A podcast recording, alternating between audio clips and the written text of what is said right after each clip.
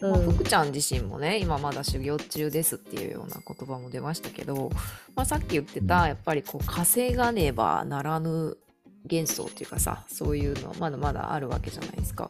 で福ちゃん自身もそういうふうに思っていた時期っていうのがあってそしてまあ今ねギブネスにあの全シフトさされて今さらに引き出しの中に自由をねあの繁殖させているというかそういうそういう流れの中でなんかどういうふうにその稼がねばならぬみたいなところからどんどんこう手放して手放して手放して、まあ、恐怖とかそういう思い込みみたいなものをどういうふうに手放していったのかなというところにも興味があるんですが。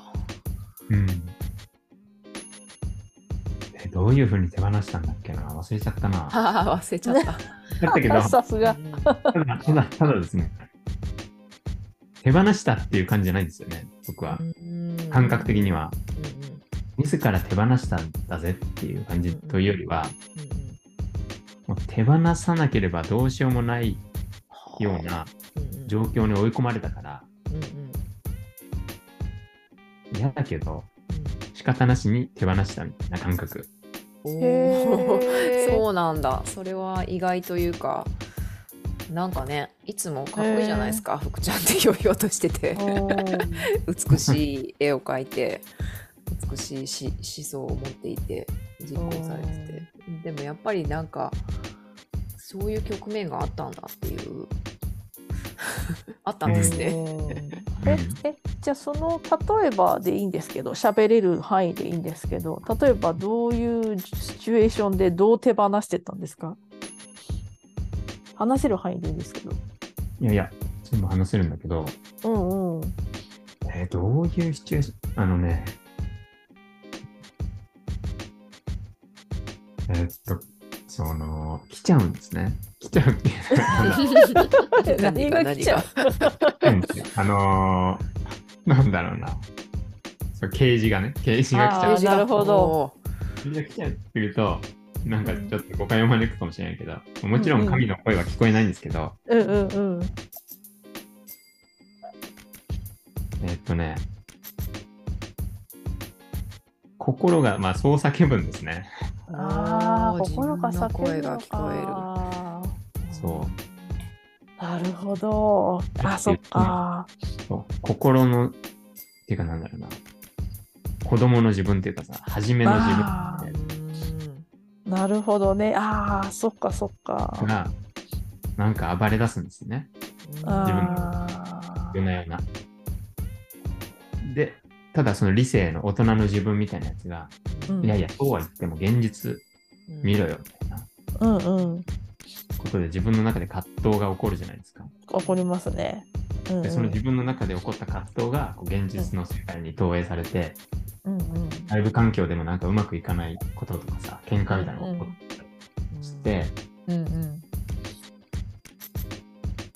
でもうその子供の初めの自分、うん、いやもうただお絵描き最高のお絵描きっていうのはあるんだから、うん、それは僕天才だからさ、うん、自分のエゴじゃなくてさ自分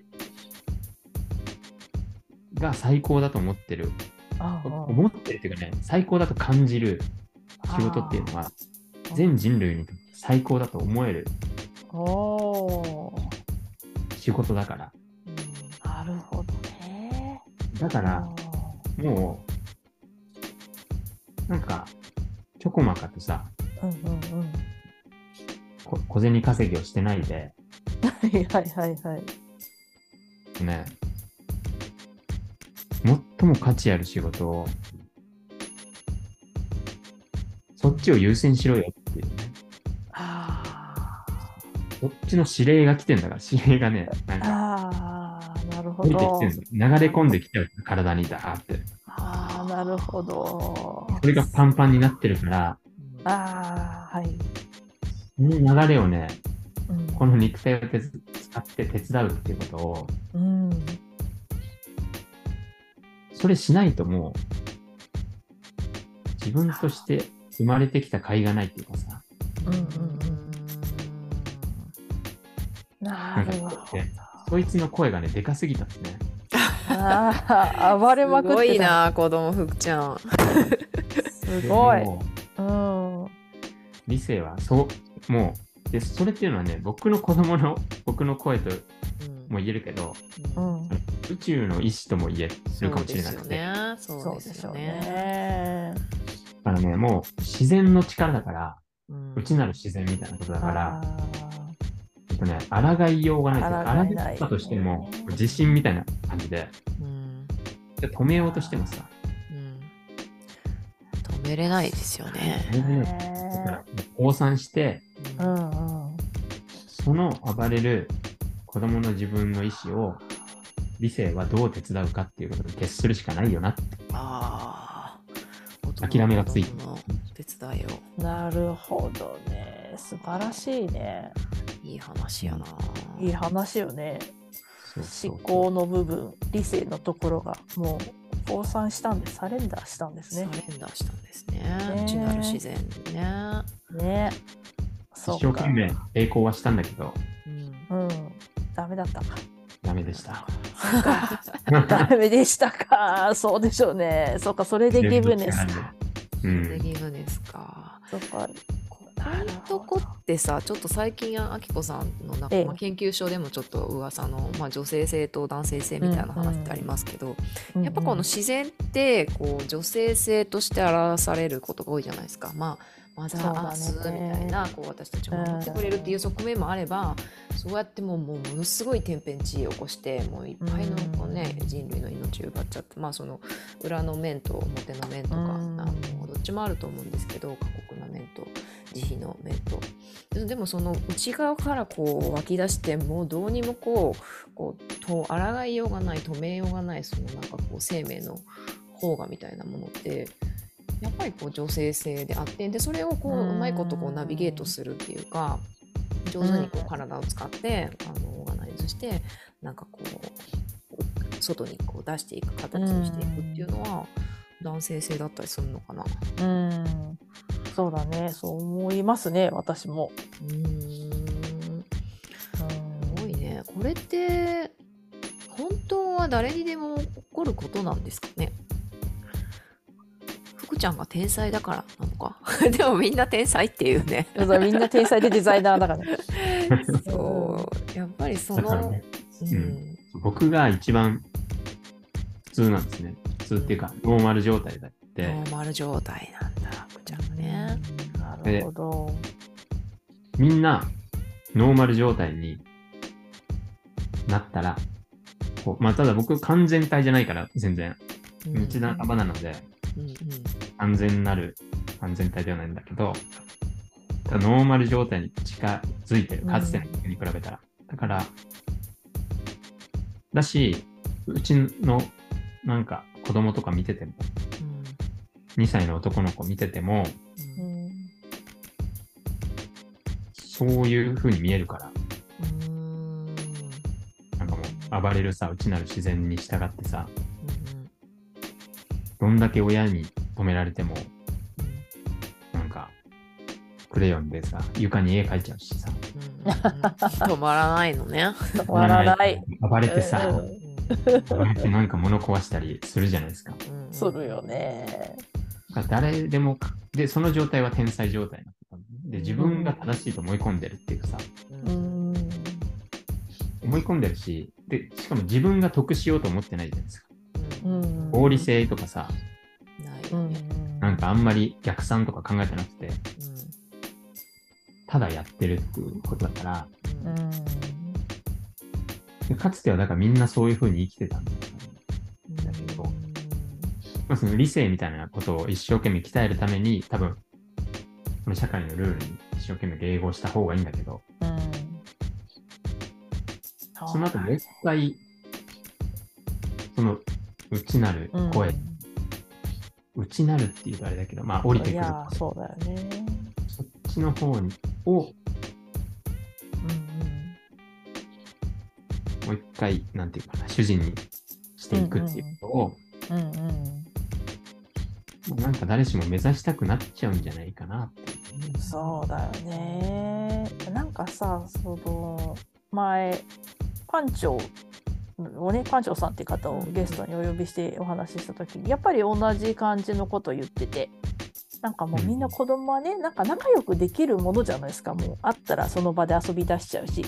じゃあ飽きたらじゃあねバイバイって別れちゃうし。なんで子供たちは仲良くできるのに大人たちはできないんでしょうねみたいな話をした時にそのやっぱり成長のまあそれはそっちの成長の過程っていうななんか難しいこと言ってて忘れちゃったけどなんかそういうプロセスがあってまあ、その自我をできる自我ができないといつまでたっても、まあつなまあ、点それこそ点とつながったり一つとつながってる状態っていうのが子どもの時代なんだけどそれがやっぱしある一定の時期になると大人になるプロセスで自我という目覚めになり自我が出てきてそれでまあそれぞれねいろいろ社会のことを学んだりとかするんだけど、まあ、でもどっかのタイミングでもある程度もう学び終わったらまた一つに戻らないといけないよねっていう話をしたのをねなんかよく覚えていてそうですよねっていうのがあって、まあ、その一つに戻るタイミングって人それぞれやっぱしあると思うんですけど福ちゃんみたいに声が聞こえてきてしまってもう現れないみたいになってしまうかもしれないし何かのタイミングでなんか心の声が聞こえてんのに聞こえないふりをしてる人っていうのは多分いっぱいいるんだろうな私も含めて って思いながら聞いてました。私も含め。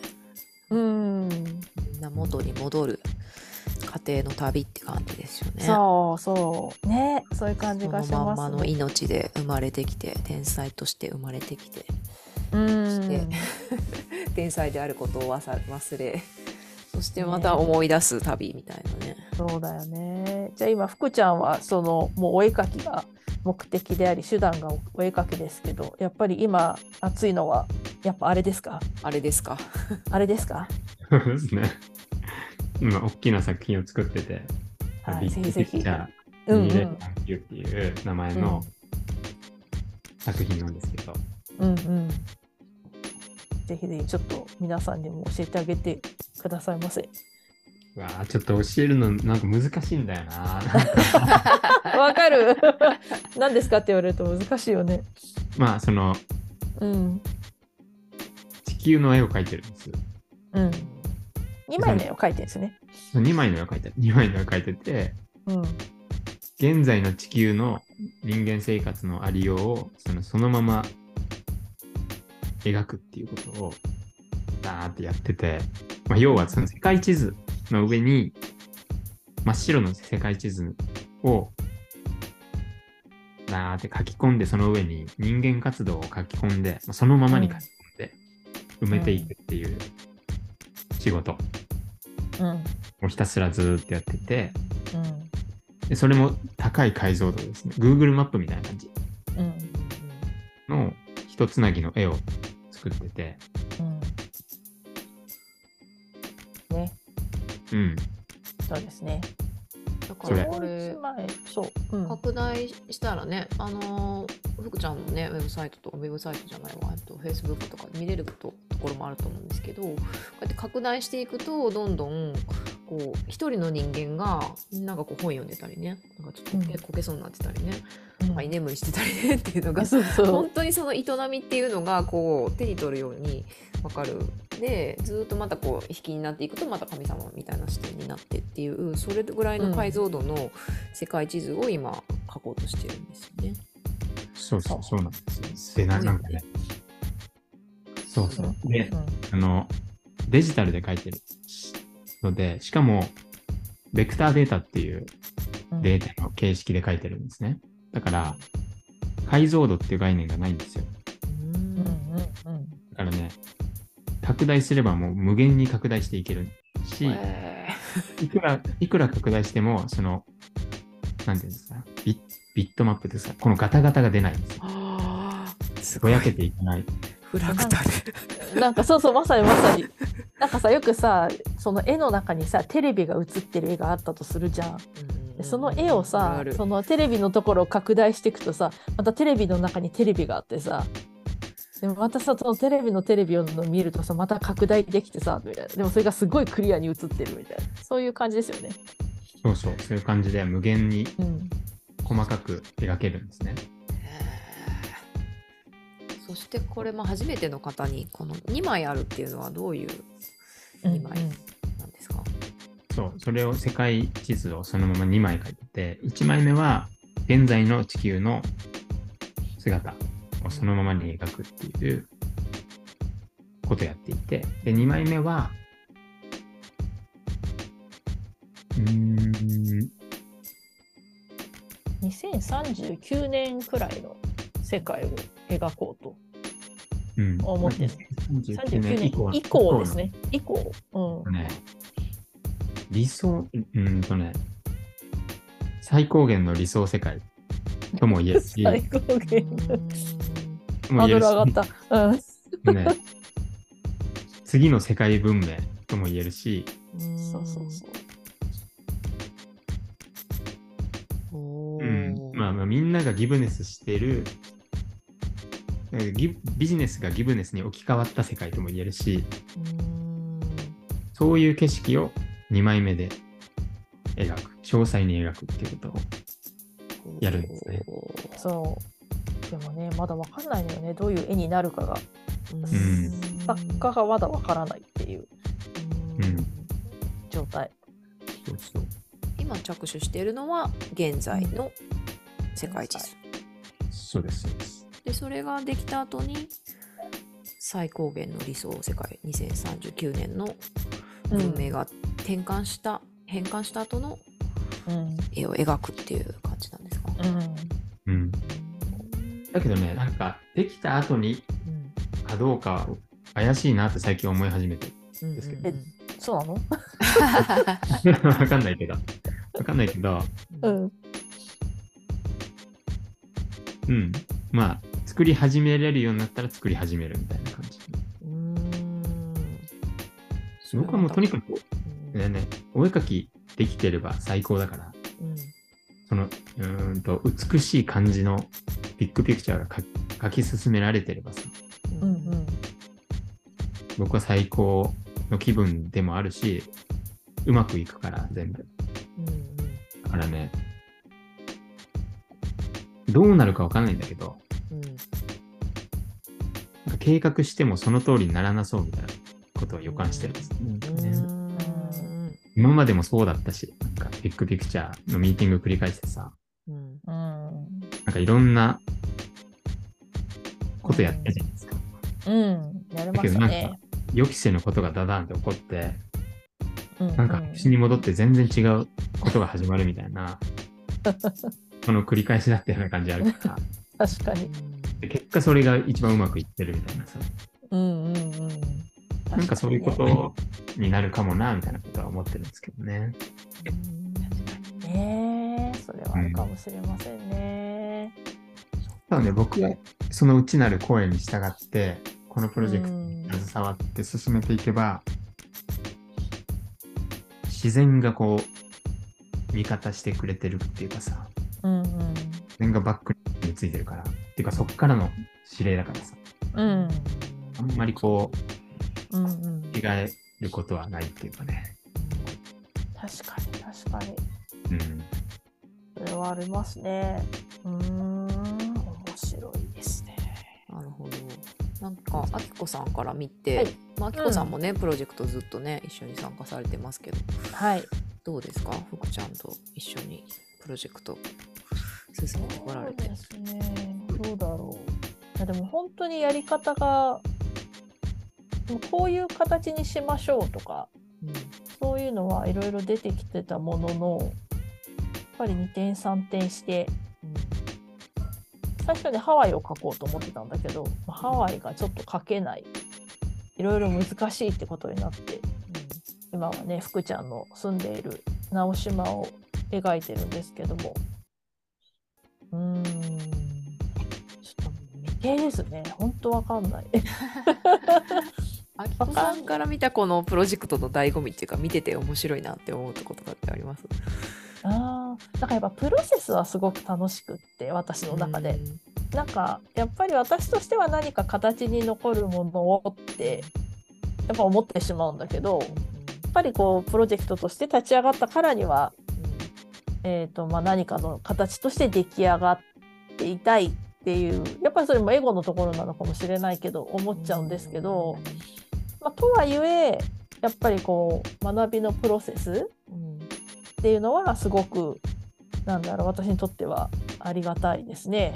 ねえ何一つ無駄なくねなんかこう学びにつながったりしてますよね。うんいやいやでもね単純にねその福ちゃんがこうねそのデジタル上でこう絵を描いてるのをねこうじーっとこのズーム画面のね向こうで見てたりするとなんか本当にねこう神様が世界をね作ってるようなそんな感覚になるってそれをこう目撃しているような感覚になるっていうかそして本当単純にこうすごい美しいので、うん、なんかこれ覗き見したい人いっぱいいるんじゃないかなって私も思うんですけど。ね。うんで今ね、ウェブサイトを作り始めてるから、うんうん。なんか、どんどんオープンになっていくと思います、これから。おー。仕組みが整って。おお。じゃあ期待。お絵かき人間がお絵かきしている姿を、ダダ漏れになると思います。ダダ漏れになっちゃうということで、これちょっと皆さんね、天才お絵かき人間が、天才デザイナーがどんな世界をね、描いているのかちょっとね、これから見れるかもしれないということで、楽しみだなというふうにはい。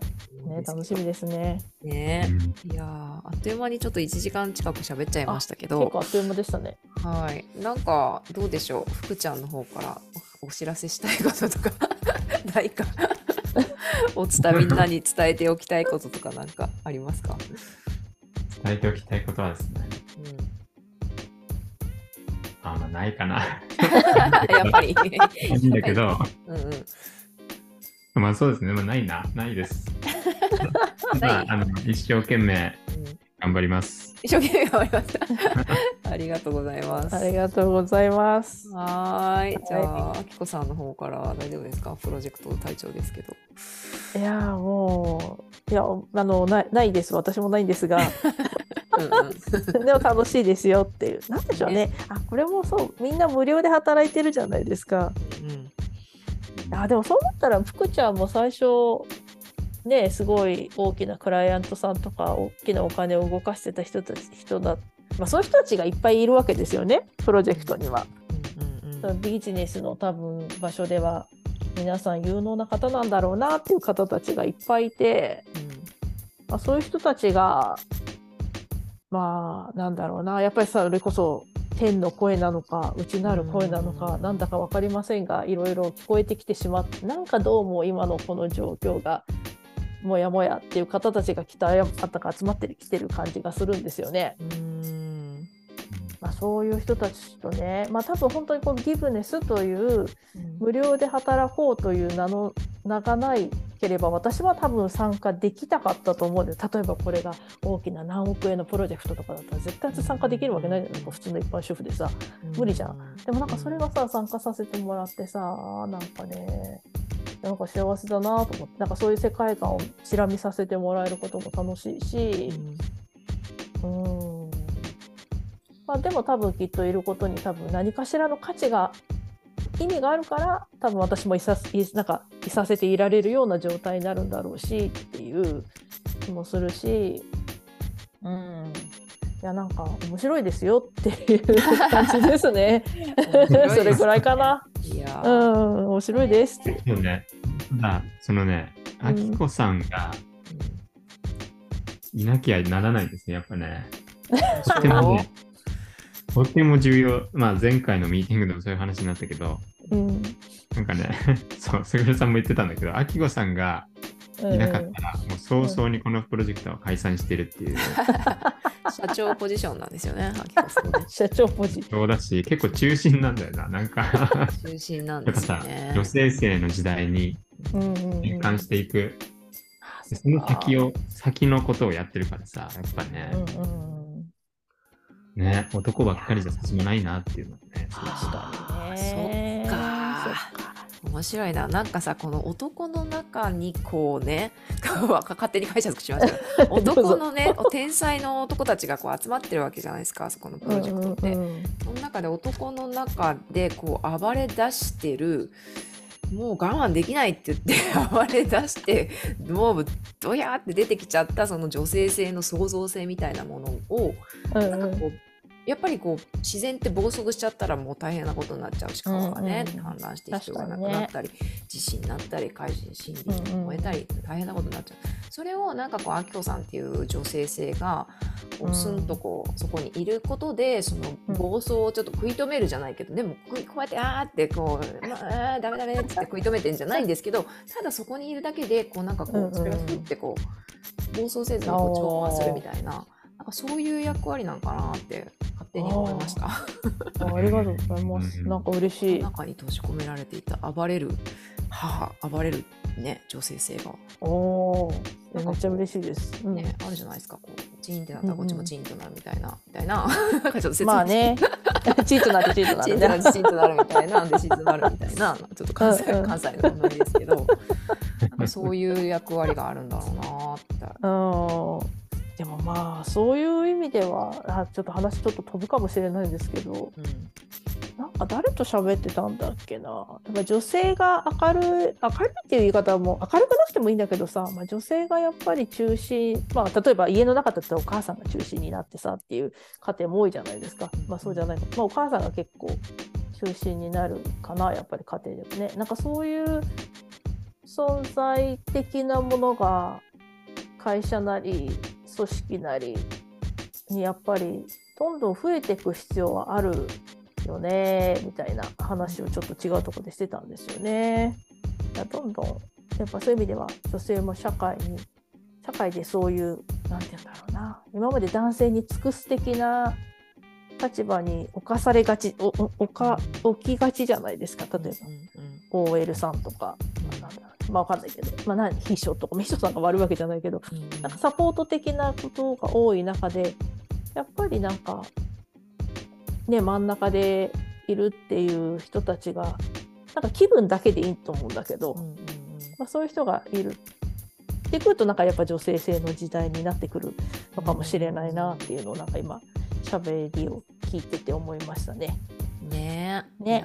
社長もね、うん、いろんな天才ね 集まってきてる。いやみんな天才で困りますね。天才で困りますって言われちゃうと思いますけど、うん。続き、うん、プロジェクト楽しみですね。これは楽しみですね。なんか興味があるっていうような人がいたら、ちょっとジョインしたいっていう人がいたら、それはもう、門は開かれているんですか？か限定してとかあったりするんですか？何もない。何もない。面接もない。面接もない。誰でも OK。誰でも OK。ね、なのでぜひね、何かしらね、何ができてもできなくてもね、必ずなんかそこにいることにね、意味がすごくあると思うので、うん、ぜひ興味のある方はね、ぜひお声掛けください。うん、はい。はい。というわけで、そんな感じで大丈夫かな？大丈夫かな？はい。はい。というわけで本日のね、ギブネスラジオはスペシャルゲスト、天才デザイナーの福ちゃんでした。福ちゃんありがとうございました。ありがとうございました。ありがとうございました。またね